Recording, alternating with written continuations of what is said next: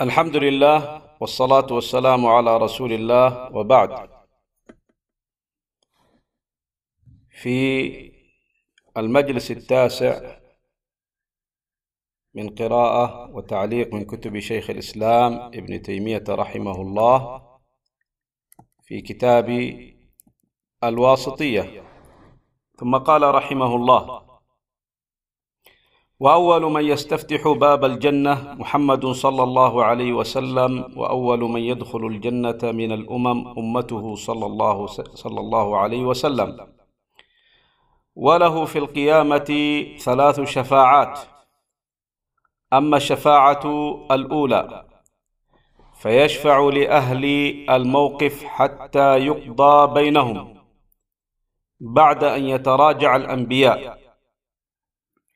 وهذه تسمى الشفاعة العظمى وهي شفاعة خاصة بالنبي عليه الصلاة والسلام.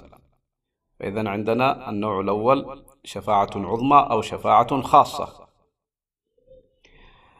قال بعد أن يتراجع الأنبياء آدم ونوح وإبراهيم وموسى وعيسى بن مريم عليهم من الله السلام كلهم يذكر خطيئته ويقول لست لها إلا عيسى ابن مريم عليه السلام ما ذكر عن نفسه خطيئة.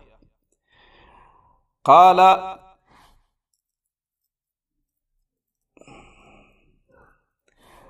الشفاعة حتى تنتهي حتى يقضى بينهم بعد أن يتراجع الأنبياء آدم ونوح وإبراهيم وموسى وعيسى بن مريم عليهم من الله السلام الشفاعة حتى تنتهي إليه أي إلى النبي عليه الصلاة والسلام. قال أما الشفاعة الثانية فيشفع لأهل الجنة أن يدخلوا الجنة وهاتان الشفاعتان خاصتان له عليه الصلاة والسلام. شفاعة لأهل الموقف والشفاعة لأهل الجنة بأن يدخلوا الجنة. وأهل الموقف قد صعب عليهم الموقف ولهذا ذهبوا إلى الأنبياء والمرسلين فيأتون محمدا صلى الله عليه وسلم ويقول أنا لها ويخر ساجدا لله سبحانه وتعالى عند عرشه ويلهم بالمحامد في فيقول الله سبحانه وتعالى له يا محمد ارفع رأسك وسل تعطى واشفع. تشفع. قال وأما الشفاعة الثالثة فيشفع في من استحق النار وهذه الشفاعة له ولسائر النبيين والصديقين وغيرهم. أي هذه شفاعة عامة. يشفع في من استحق النار ألا يدخلها ويشفع في من دخلها أن يخرج منها. ويشفع الله من النار أقواما بغير شفاعة. شفاعة رب العالمين. بل بفضل الله ورحمته ويبقى في الجنة فضل عمن دخل من أهل الدنيا. فينشئ الله لها أقواما فيدخلهم الجنة. النوع الثاني هذه شفاعة عامة. وهي الشفاعة لأهل الكبائر. إما أنهم لا يدخلون النار أصلا وإن كانوا مستحقين لها وإما أن تتم الشفاعة لهم بإخراجهم من النار. وهذه الشفاعة يشترك فيها الأنبياء وهي أيضا للصالحين.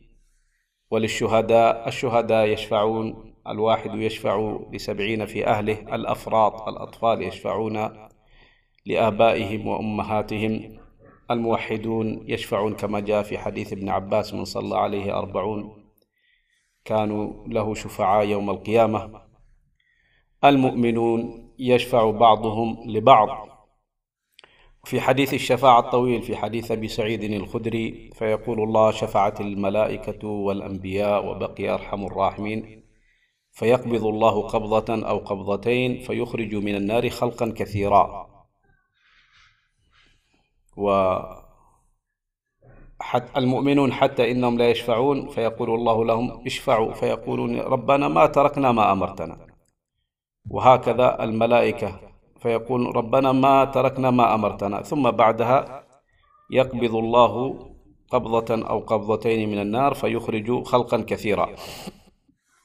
وهؤلاء الذين وقعوا في الذنوب والمعاصي النار بمثابة تطهيرهم من الذنوب والمعاصي لكنهم لا يخلدون في نار جهنم.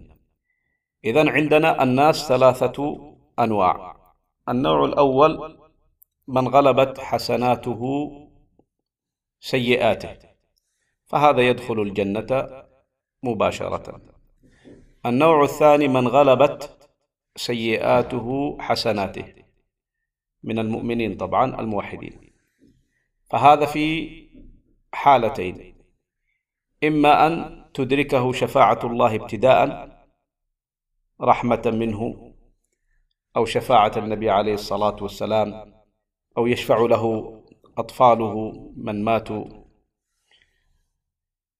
وكانوا صغارا أو أن تدركهم شفاعة من المؤمنين فهؤلاء لا يدخلون النار ابتداء.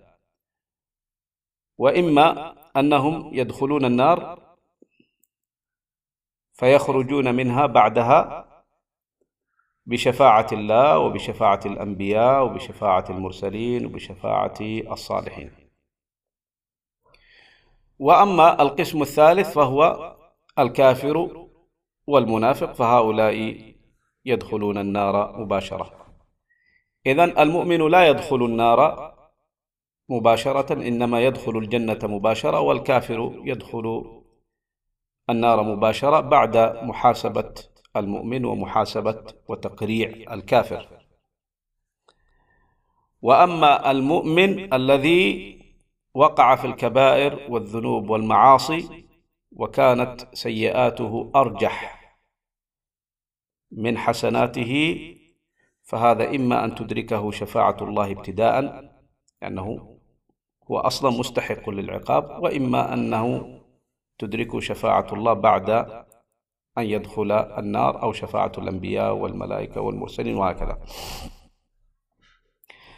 قال يشفع في من استحق النار ألا يدخلها ويشفع في من دخل أن يخرج منها أمرا. ثم قال رحمه الله وأصناف ما تتضمنه الدار الآخرة من الحساب والثواب والعقاب والجنة والنار.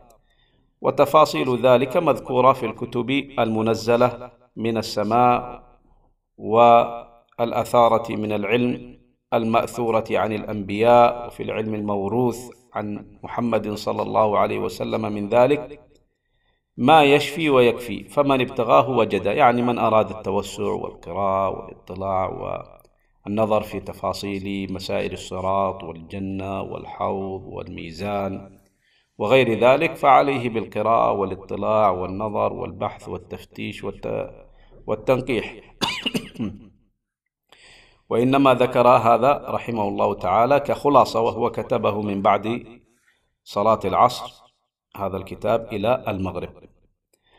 قال وتؤمن الفرقة الناجية أهل السنة والجماعة بالقدر خيره وشره والإيمان بالقدر على درجتين كل درجة تتضمن شيئين فالدرجة الأولى الإيمان بأن الله علم ما خلق أو علم ما الخلق عاملون بعلمه القديم الذي هو موصوف به أزلا وأبدا وعلم جميع أحوالهم من الطاعات والمعاصي والأرزاق والآجال.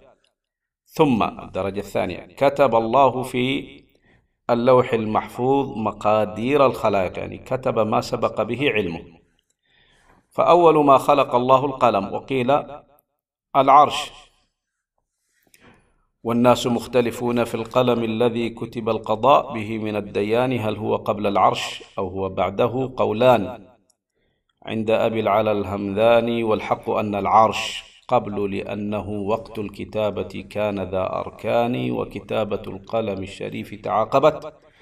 إيجاده من غير فصل زمان ذكر هذا ابن القيم في نونيته. قال فأول ما خلق الله القلم فقال له اكتب. فقال ما أكتب؟ قال اكتب ما هو كائن إلى يوم القيامة.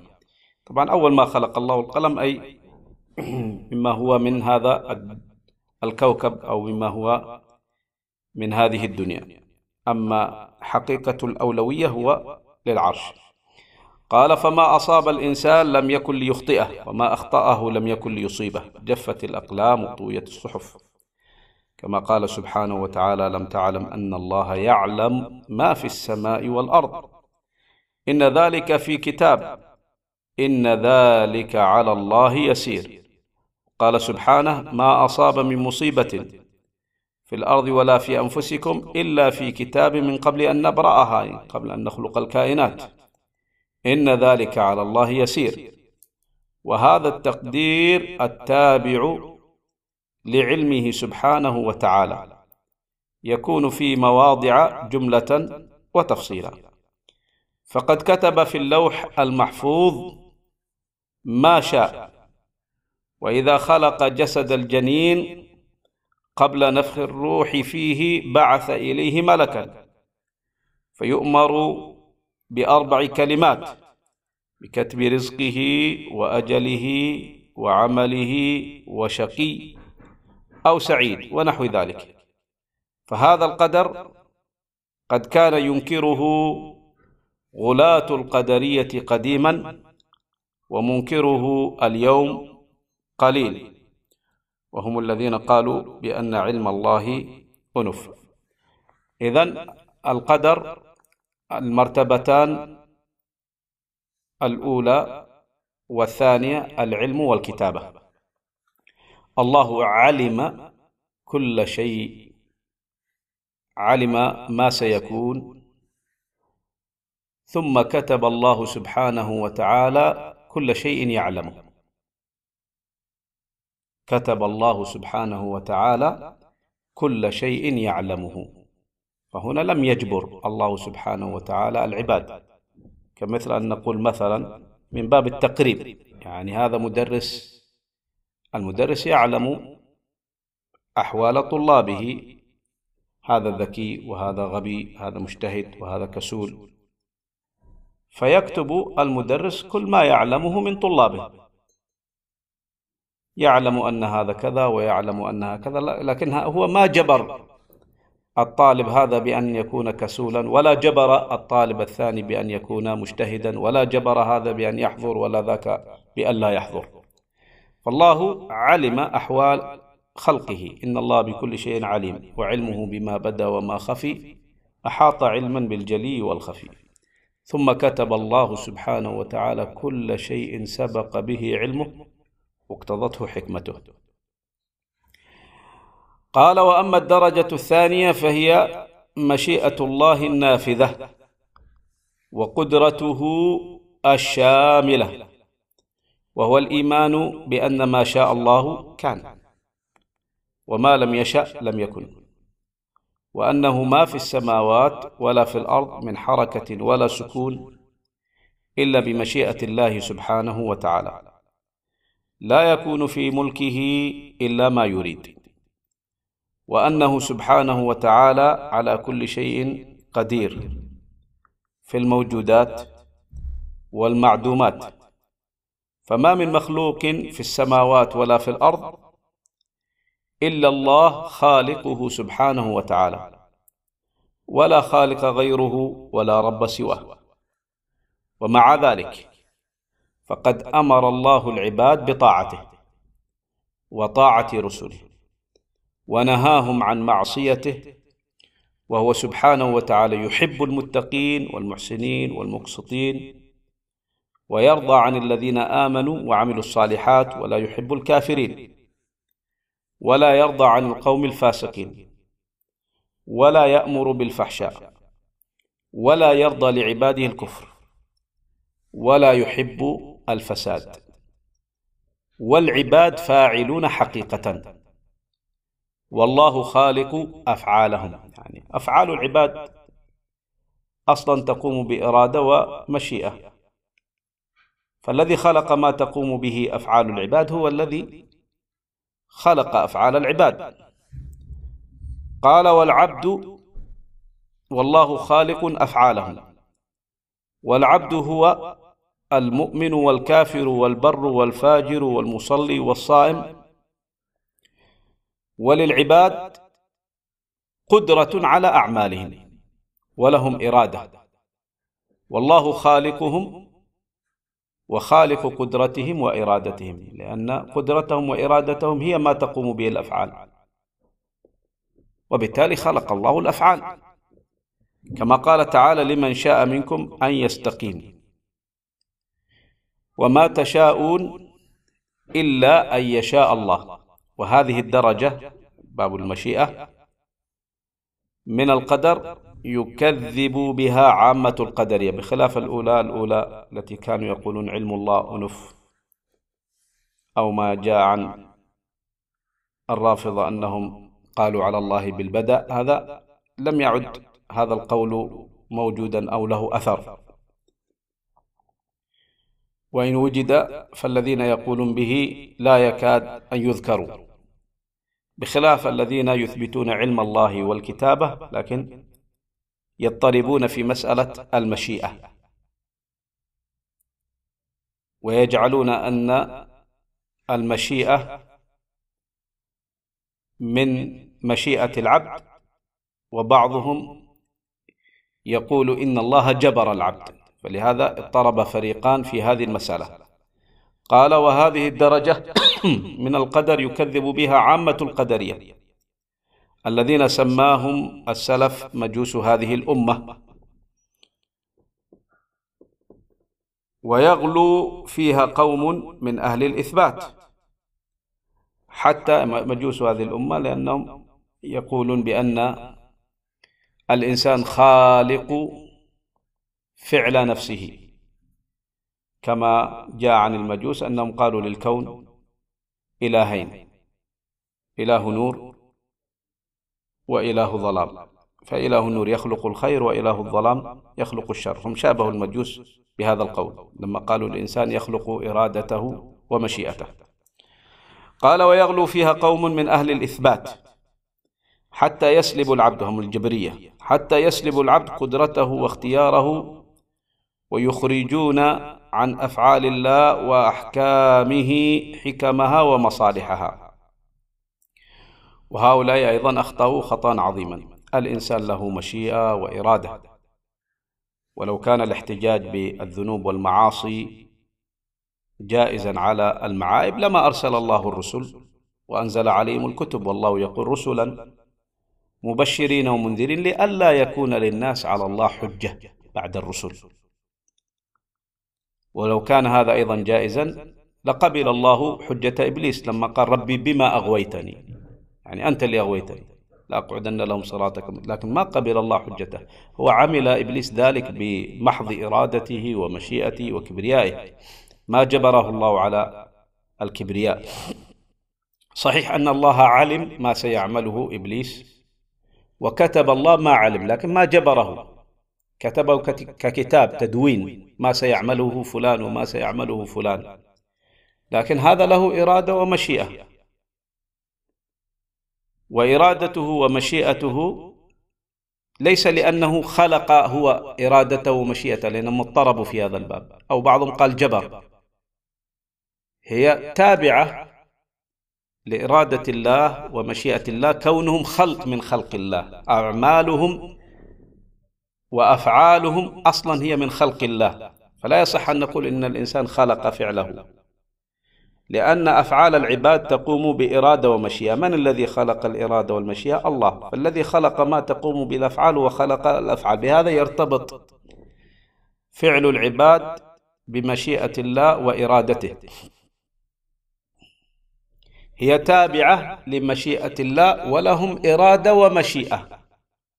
فلا نقول أنهم خلقوا أفعال أنفسهم لأن هذا يناقض قول الله سبحانه وتعالى وما تشاءون إلا أن يشاء الله. ولا مانع أن الله خلق أفعالهم وخلق إرادتهم ومشيئتهم بأن تكون لهم إرادة ومشيئة. لا مانع. لا يلزم أن الله إذا خلق أفعالهم أنه جبرهم. ولا يلزم لأن ننفي عنهم الجبر نقول إنهم خلقوا هم أنفسهم أو خلقوا هم أفعالهم وإراداتهم ومشيئاتهم. فلا يعني تلازم بين هذا ولا بين ذاك.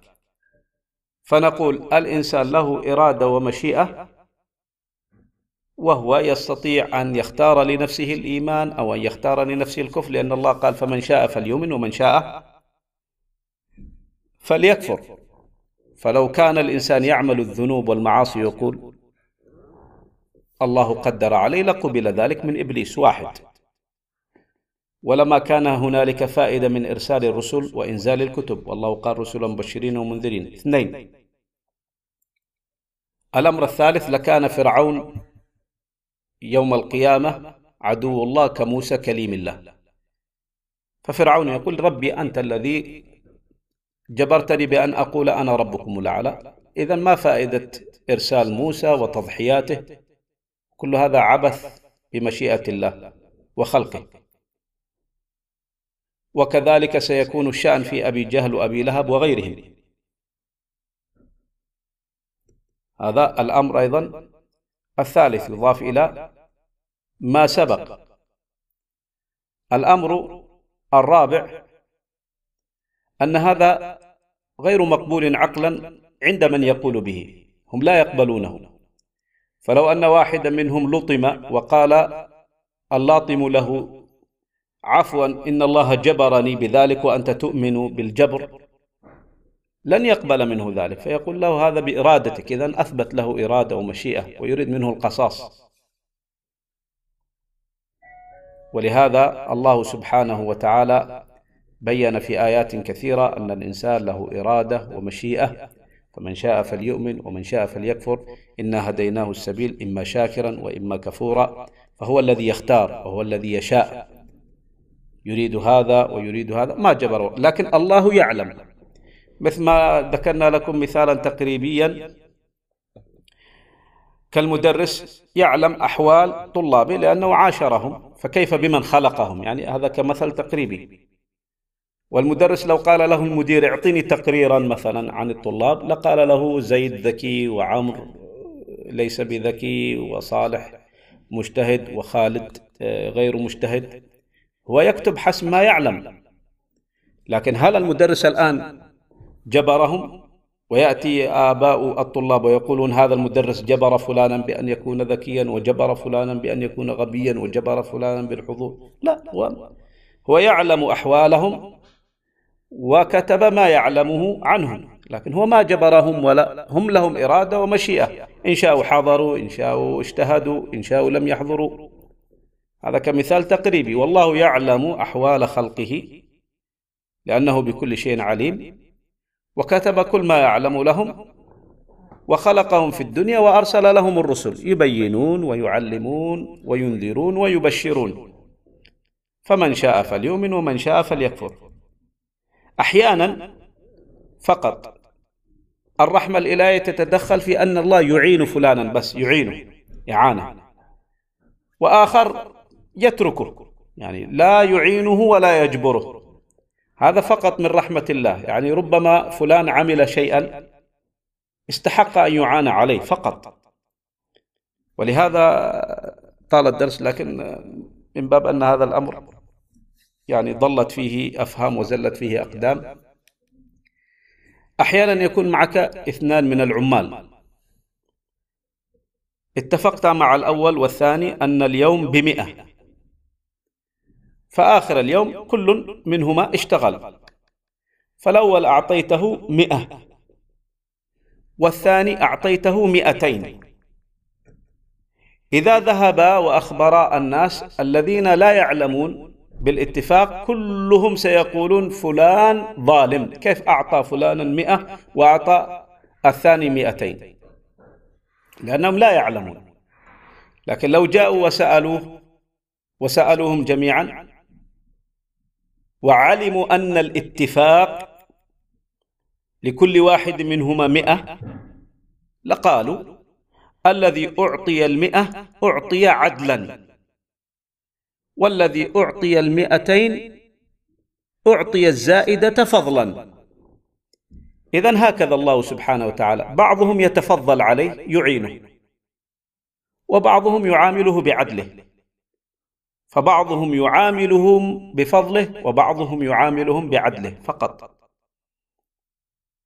أما أنه لا يعدل مع فلان لا هو عدل الله سبحانه وتعالى مع الناس جميعا. أرسل لهم الرسل وبين لهم كل شيء عن طريق الرسل ودعمهم بمعجزات وأنزل لهم الآيات وهم يدركون. ولهذا قال الله وما كنا معذبين حتى نبعث رسولا. حتى هناك أناس يقال لهم أهل الفترة هؤلاء لهم تفاصيل عند العلماء يعني ما يعذبهم الله بسبب أنه ما جاءهم العلم ولا الخبر ولا الرسول. أما من جاءه الرسول وعلم وأدرك هؤلاء عاندوا وجحدوا واستكبروا كما أن إبليس كان يرى الله يعني هل يوجد أعظم من إبليس؟ يعني الآخرون ربما يعاندون يقولون ما رأينا الله ونحن شاكون وكذا. هم يعلمون بالدلائل يعني أصبحت عندهم شبه يقين. لكن إبليس بكله يرى الله وموقن بوجود الله وموقن بأن الله خلقه ومع ذلك استكبر وعصاه مباشرة عين عينك يعني. فإلى هنا والله تعالى أعلى وأعلم وصلى اللهم على سيدنا محمد وعلى آله وصحبه وسلم.